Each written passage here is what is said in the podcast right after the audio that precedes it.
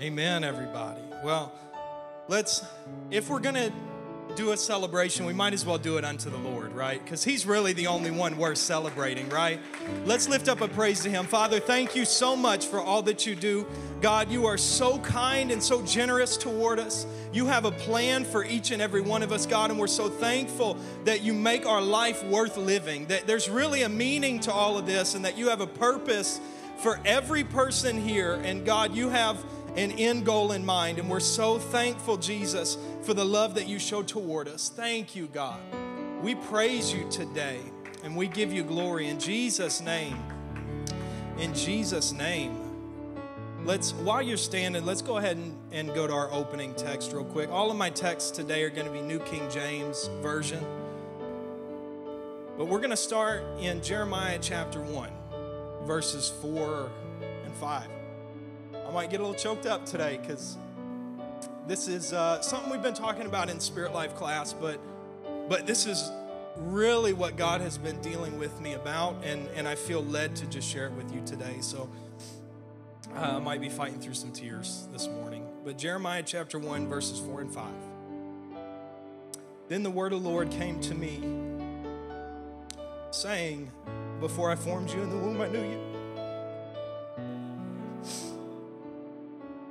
Before you were born, I sanctified you and I ordained you a prophet to the nations. Before I formed you in the womb, I knew you. What great love! What a statement of love from our Creator. Before we ever came into existence, before we were ever a thought to our parents, God knew everything about you. He knew what color hair you were going to have, He knew what color eyes you were going to have, he knew what your personality was going to be like, but most importantly, He knew the plan that He had for you. Knew you inside and out. And not only that, but He formed you, created you. Everything about you has the fingerprints of God on you from inside out, from the most minute part of our body, from our cells and greater. The fingerprints of God are on you because He formed you. He formed you. What a statement of love. Thank you, Jesus. Lord, just speak today. Tell us exactly what you want to say.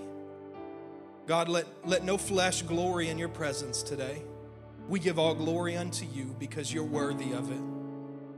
And we give you glory and honor in Jesus' name. Amen. Amen. You can be seated. You can be seated. Well, we're still in uh, in a sermon series called Notes to Self.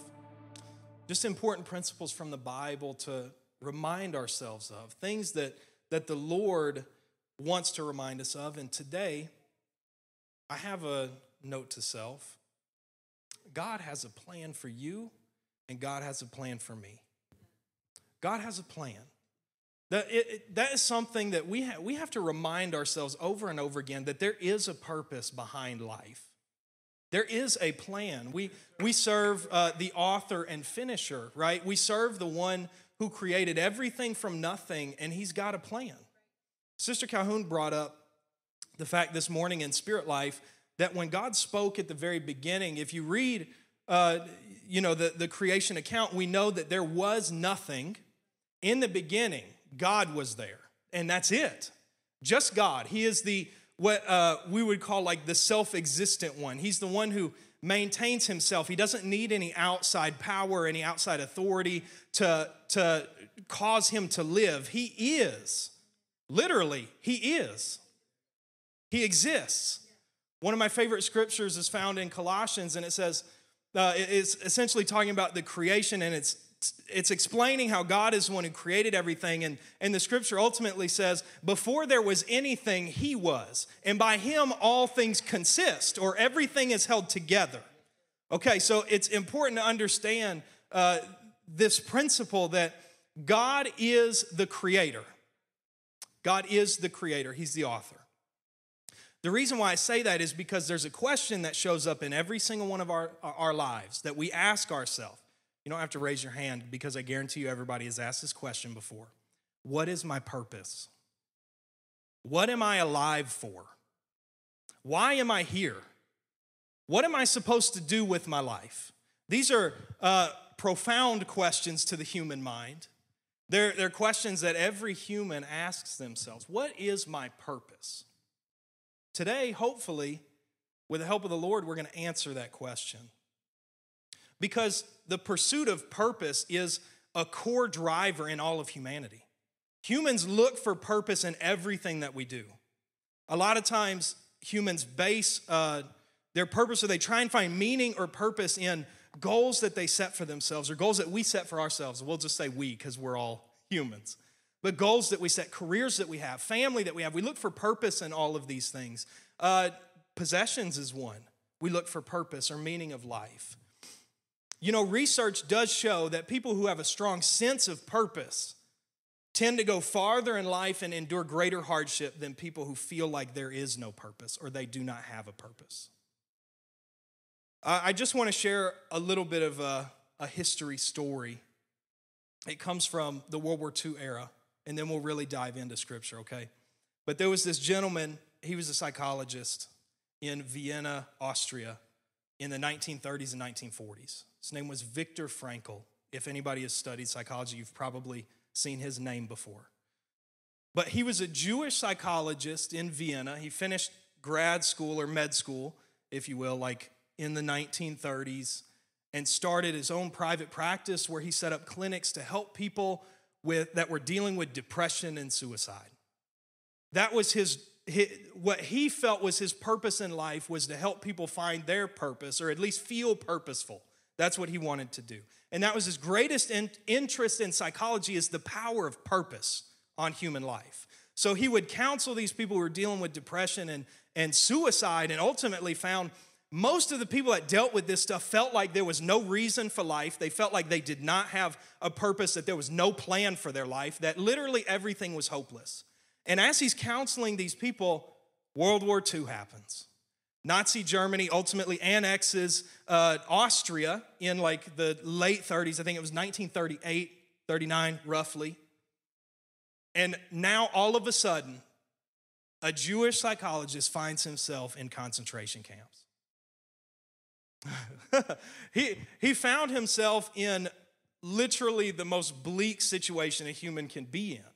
To have another group of humans say you're not worth anything and ultimately try and extinguish your life. That's pretty bleak, right? So he, he bounced around or he was sent, him and his family, to a couple different concentration camps. He watched his dad die in the first one that they, that they were at. Then they were sent to Auschwitz, where he watched his mom get exterminated in front of his eyes. And then his wife ultimately died from the horrid conditions and sickness. Talk about some terrible situations this guy had to live through. Seriously, like it's hard for us to put ourselves in somebody's shoes that has gone through that much pain and heartbreak. And then during like the loss of all these loved ones, he's expected to to uh, to slave away, literally slave labor. Otherwise, you're dead. He always had that creeping feeling of maybe today's the day they're going to exterminate me. Maybe today's the day I'm going to watch another friend die, right? Like that's a horrid condition to be in. But as he looked around at all the degradation, all the sickness, all the, the pain and loss and heartbreak that was part of these concentration camps, he started to theorize something after talking to a lot of his companions that it seemed like people who felt like they had a purpose in life were able to endure these hardships. That people who felt like there was a greater meaning for the reason why they're on this earth. Not just, you know, to live and die, but there was more to it, that there was a plan that they had to accomplish, that there was something uh, that gave them purpose, and ultimately that purpose was driving these people, and they were able to endure loss and endure hardship. And uh, one quote that he said that I love is those who have a why to live can bear almost any how. If you're living for something, you can bear any circumstance. That's what he's saying. If there is a reason why you're alive in your life, you can make it through most anything. And he oftentimes talks about the power of choice over our attitude, that if we choose to have purpose or if we choose to put our trust in God, right? Like we're all people of God. Let's let's let's like apply this to our walk with God. When we choose to walk with the Lord and find our purpose in him, you can endure anything in life. You can make it through any hardship, you can make it through any loss if God is the purpose. If his plan for you is more important than any circumstance, you can make it through. But God illustrates this too in his word. I love hearing stories about like this psychologist Viktor Frankl because it I love how science and psychology and all this study that we do about the world around us and humanity just confirms what the Bible already says, right? That's why I love these stories because God illustrates this point all throughout the book of Jeremiah. And this is what we've been talking about in Spirit Life. So this might be a little recap for those of you who were here a couple weeks ago. But the story of Jeremiah, he was a young priest in training a young man. He was probably around 26 years old. And this is the recap part from Spirit Life, okay? But for those who weren't there, this is going to be good, okay? I promise. But he was about 20, probably 26 years old at the time God called him. That's where that scripture, Jeremiah 1 4 and 5, comes in. It's God, that's his first utterance to this young man. Before I formed you in the womb, I knew you, and I have a plan for you. That is the very first thing that he establishes with Jeremiah. So but being a priest, you have to understand the cultural context behind this because we dove into this in spirit life. So understand this. Numbers, the book of Numbers establishes what it takes to be a priest, and one of them was one of the, the requirements was an age requirement. You had to be 30 years old. It's one, the main reason why we don't see Jesus in operation until he's about 30 because he's fulfilling the role of a priest. But Jeremiah here is 26. So his response to God, I'm not old enough. That's what he says in verse 6. Ah, Lord, I can't do this because I am not old enough. God is calling him to something, and in his mind, he had to be at least 30 years old before God used him because he was training to be a priest. That's all he knew. But God speaks to him and says, I have a plan for your life. Doesn't matter how young you are, I have a plan for you. And then God shares with him his vision. But look at this truth is that God had a plan for Jeremiah before he was ever formed in the womb, just like we talked about. God knew everything about him before he even designed Jeremiah. And God continuously reaffirms his plan on Jeremiah's life throughout the book of Jeremiah. If you look, Jeremiah chapter 15, verses 20 through 21.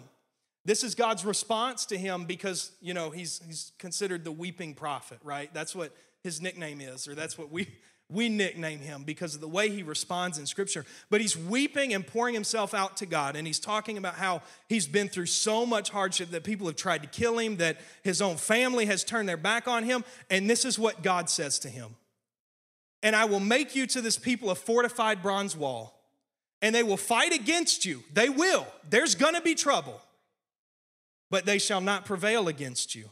Why? Because God had a plan for Jeremiah but they shall not prevail against you. For I am with you to save you and deliver you.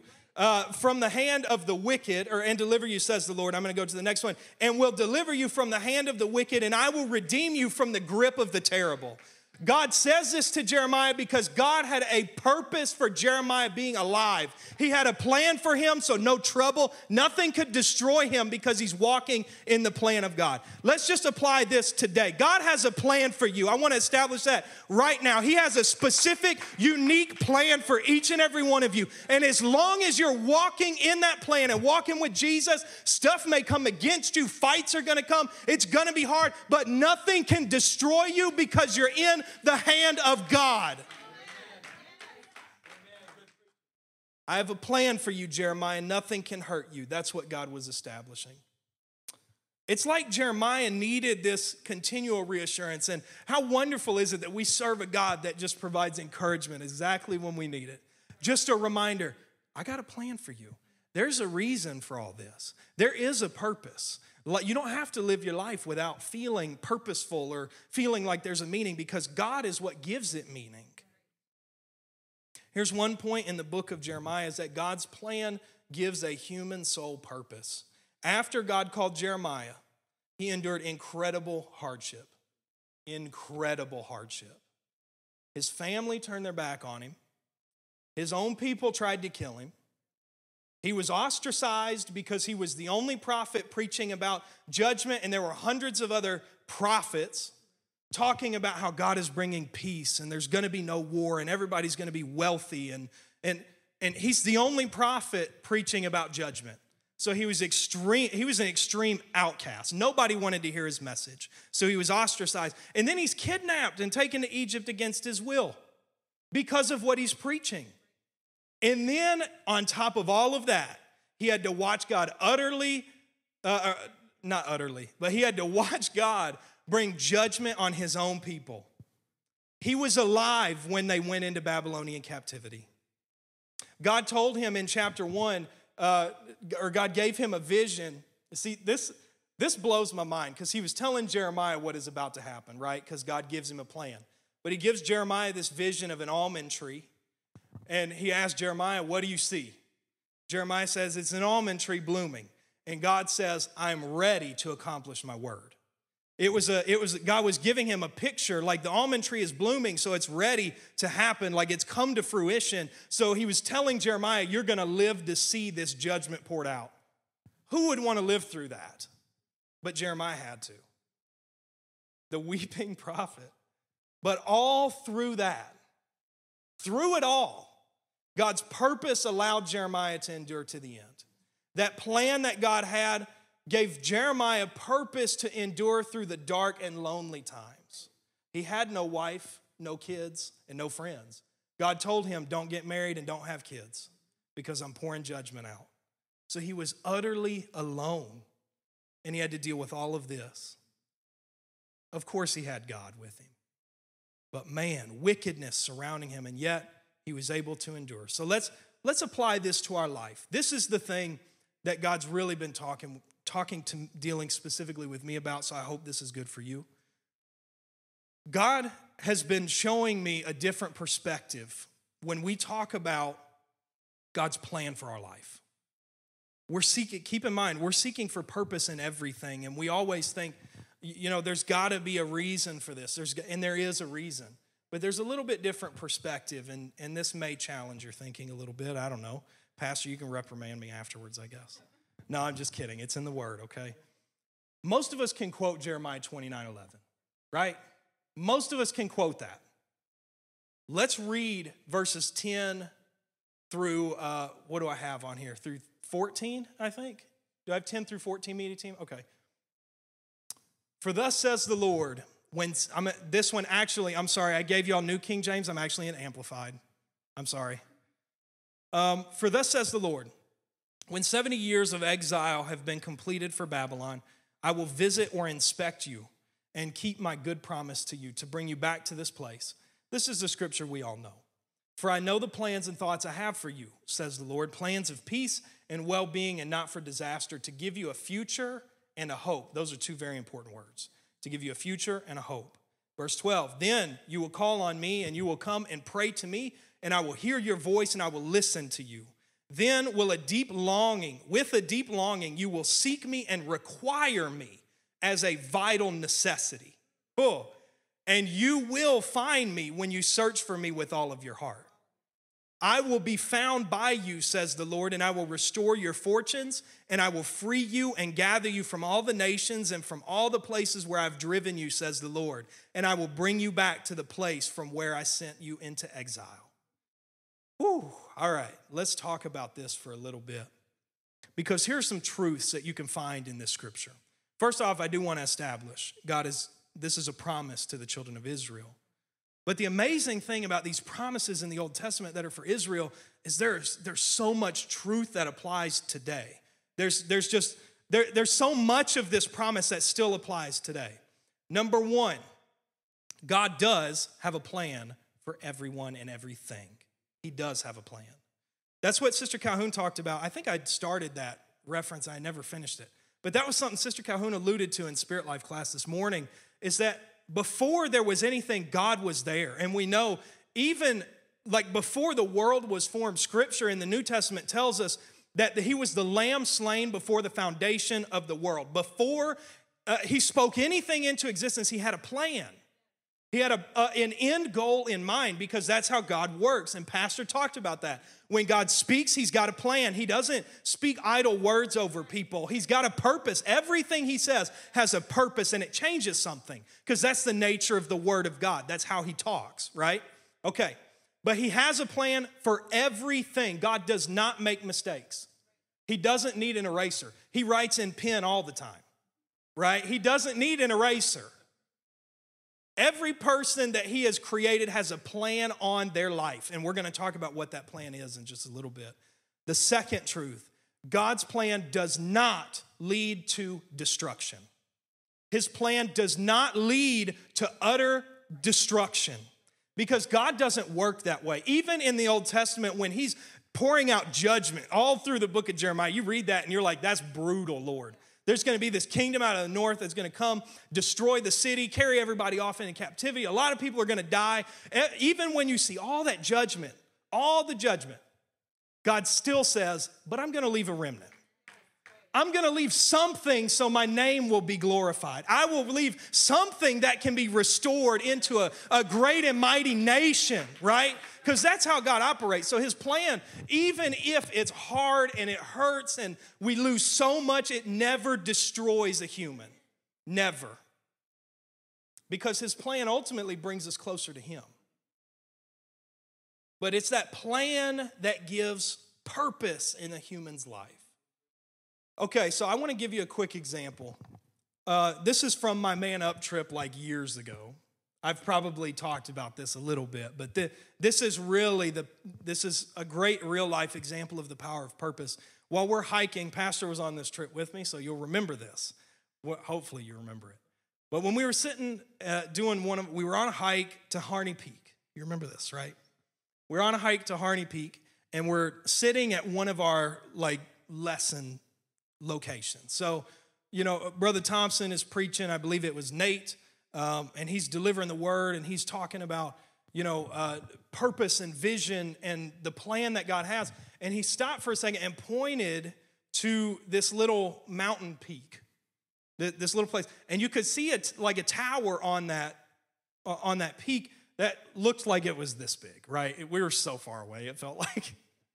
But he says that's where we're going right? And knowing that, knowing that there's a plan and an end goal in mind and there's a destination that drives somebody to keep moving forward.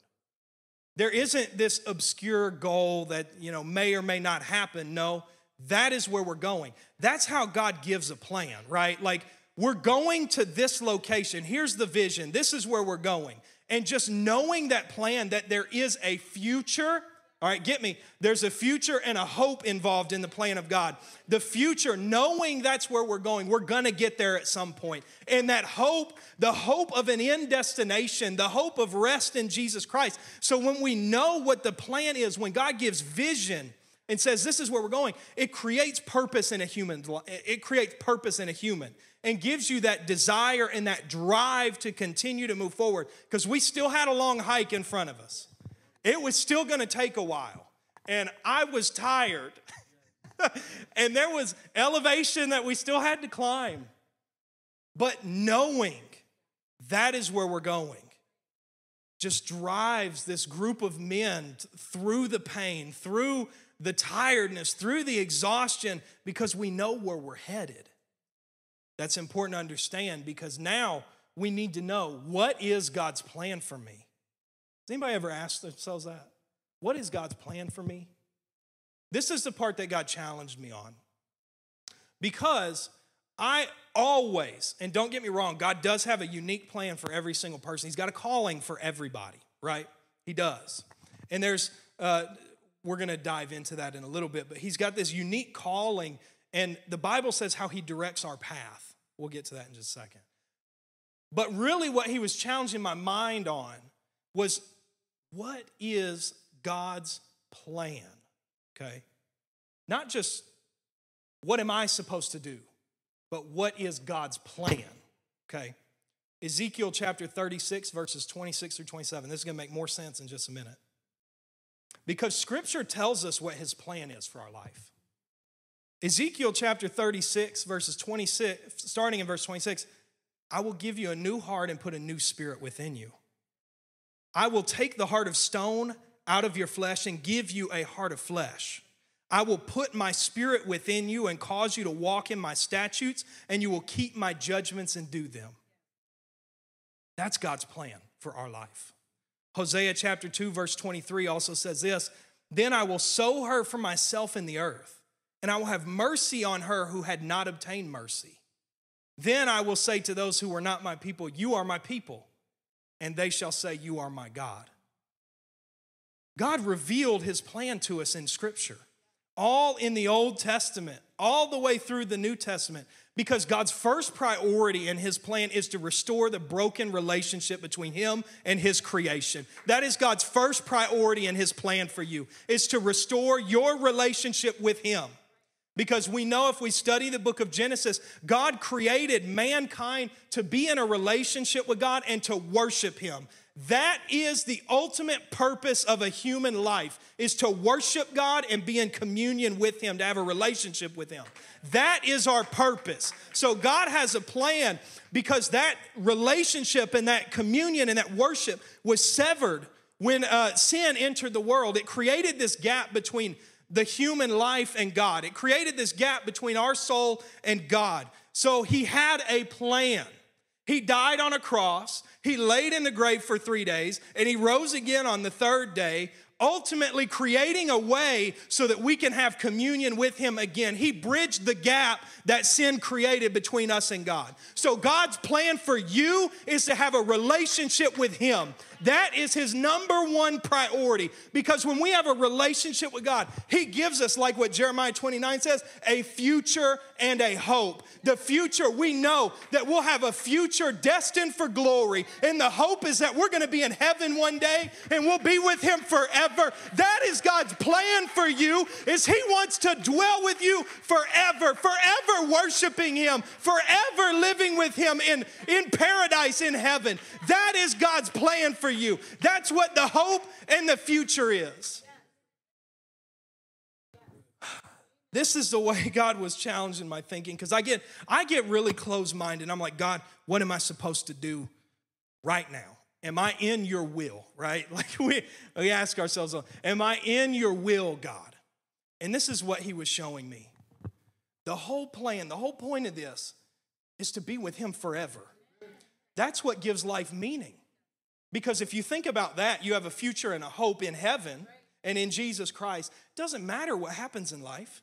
Doesn't matter what happens on this earth. So much heartbreak, so much loss, so much pain can happen here. But when you're focused, when you have that vision, that's my end goal right there is to be in heaven, and you have that future and hope, you can make it through anything this life has to offer you. You can make it through anything. Acts chapter 2, verse 38 and 39. I know a lot of us know this scripture, but this is God's plan for you. Then Peter said to them, Repent and let every one of you be baptized in the name of Jesus Christ for the remission of sins, and you shall receive the gift of the Holy Spirit.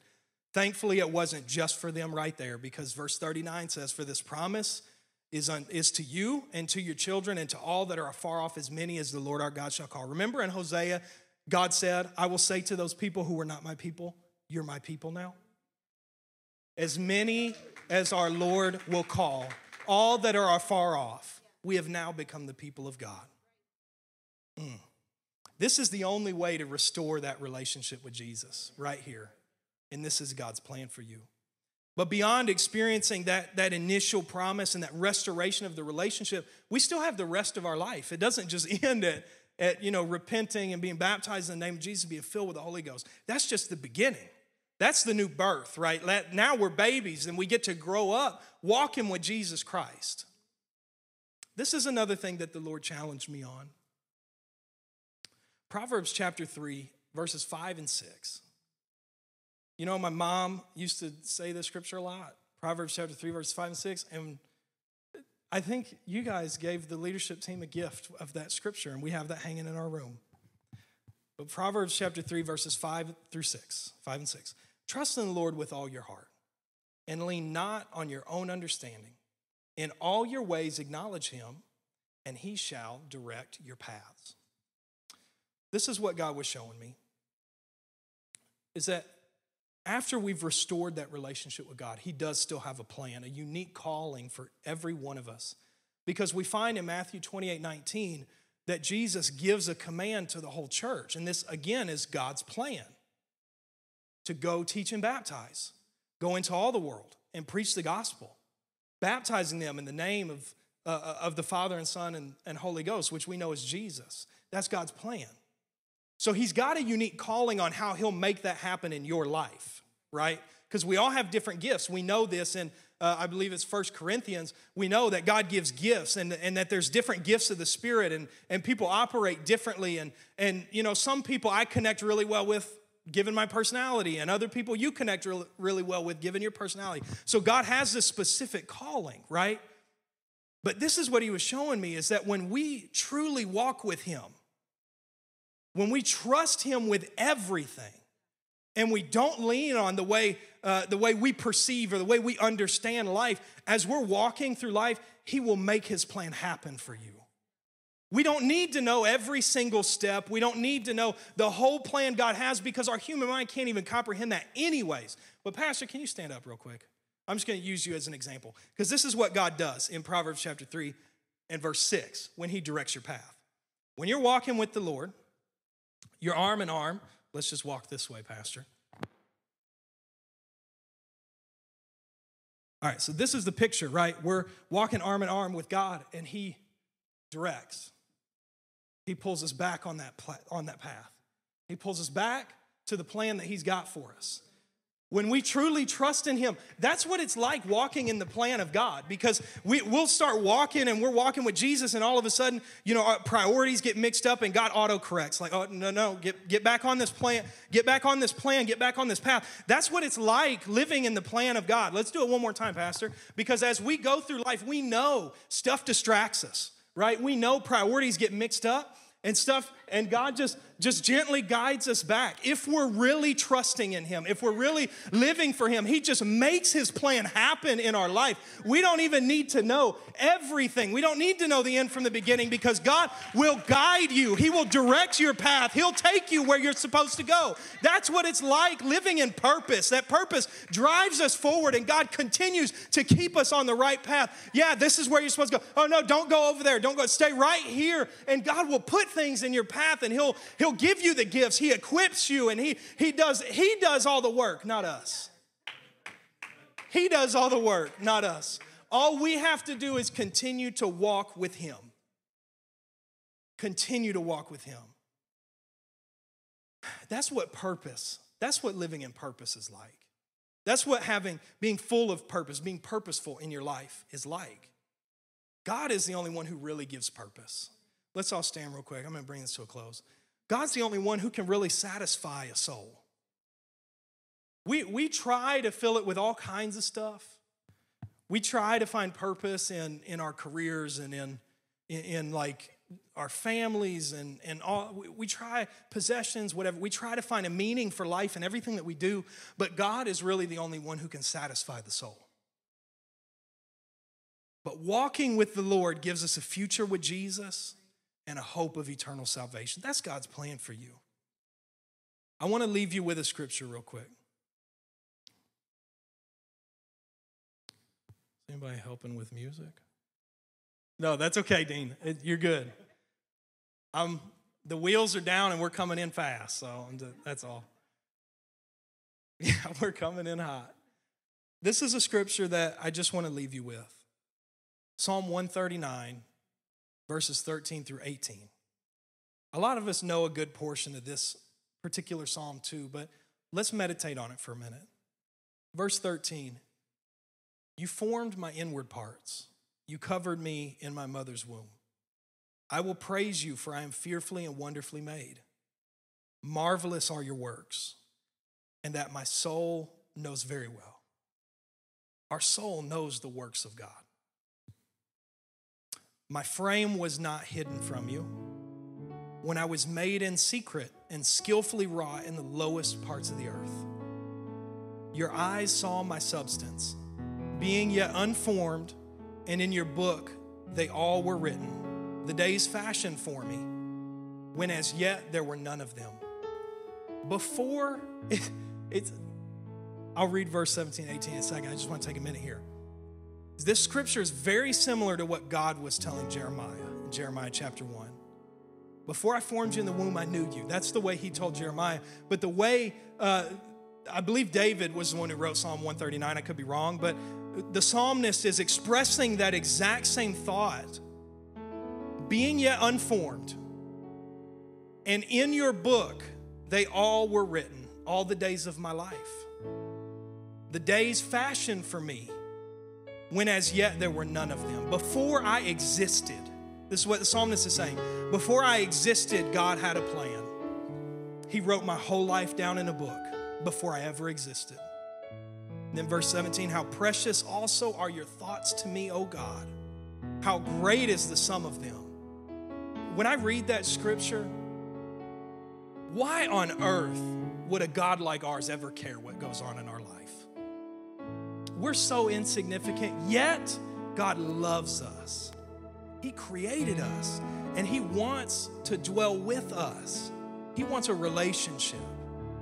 It is so hard for my human mind to comprehend a love like that. How precious are your thoughts toward me, O God. How great is the sum of them. If I should count them, they would be more in number than the sand. When I awake, I am still with you. You know, let's lift our hands real quick. There's just one thing that I want to tell you right now. Jesus loves you more than you could ever fathom. He loves you deeper than you could ever understand. He loves you with an ultimate love that no other human being can show you. And He expresses that through His plan on your life. He has a plan to save our souls, to be with Him for all of eternity, to have a future and a hope of heaven, to one day live with Him forever, to worship Him forever to experience love forever, to experience joy forever, to experience peace forever. That is God's plan. A hope of heaven and to be in glory with Him forever. Father, thank you so much for your word. God, thank you for showing us how much you truly love us. We don't deserve it and we know it, God. We know we don't deserve your love, but you show it freely because you created us to have a relationship with you. You created us to worship you. God, I'm so thankful that you made a way of salvation. I'm so thankful that you made a way so that our souls can be saved and we can be with you forever. I'm so thankful that we don't have to be eternally separated from you, God. Thank you, Jesus. This altar's open right now. If you want to come up and pray, we step forward as just a sign of faith and receiving the word. If you want to step forward and pray, please do. Spend some time with Jesus today. But I want to encourage you that God does have a plan for you. Your life matters, you are valuable to our Creator. In Jesus' name, thank you. Let's just spend some moments in prayer.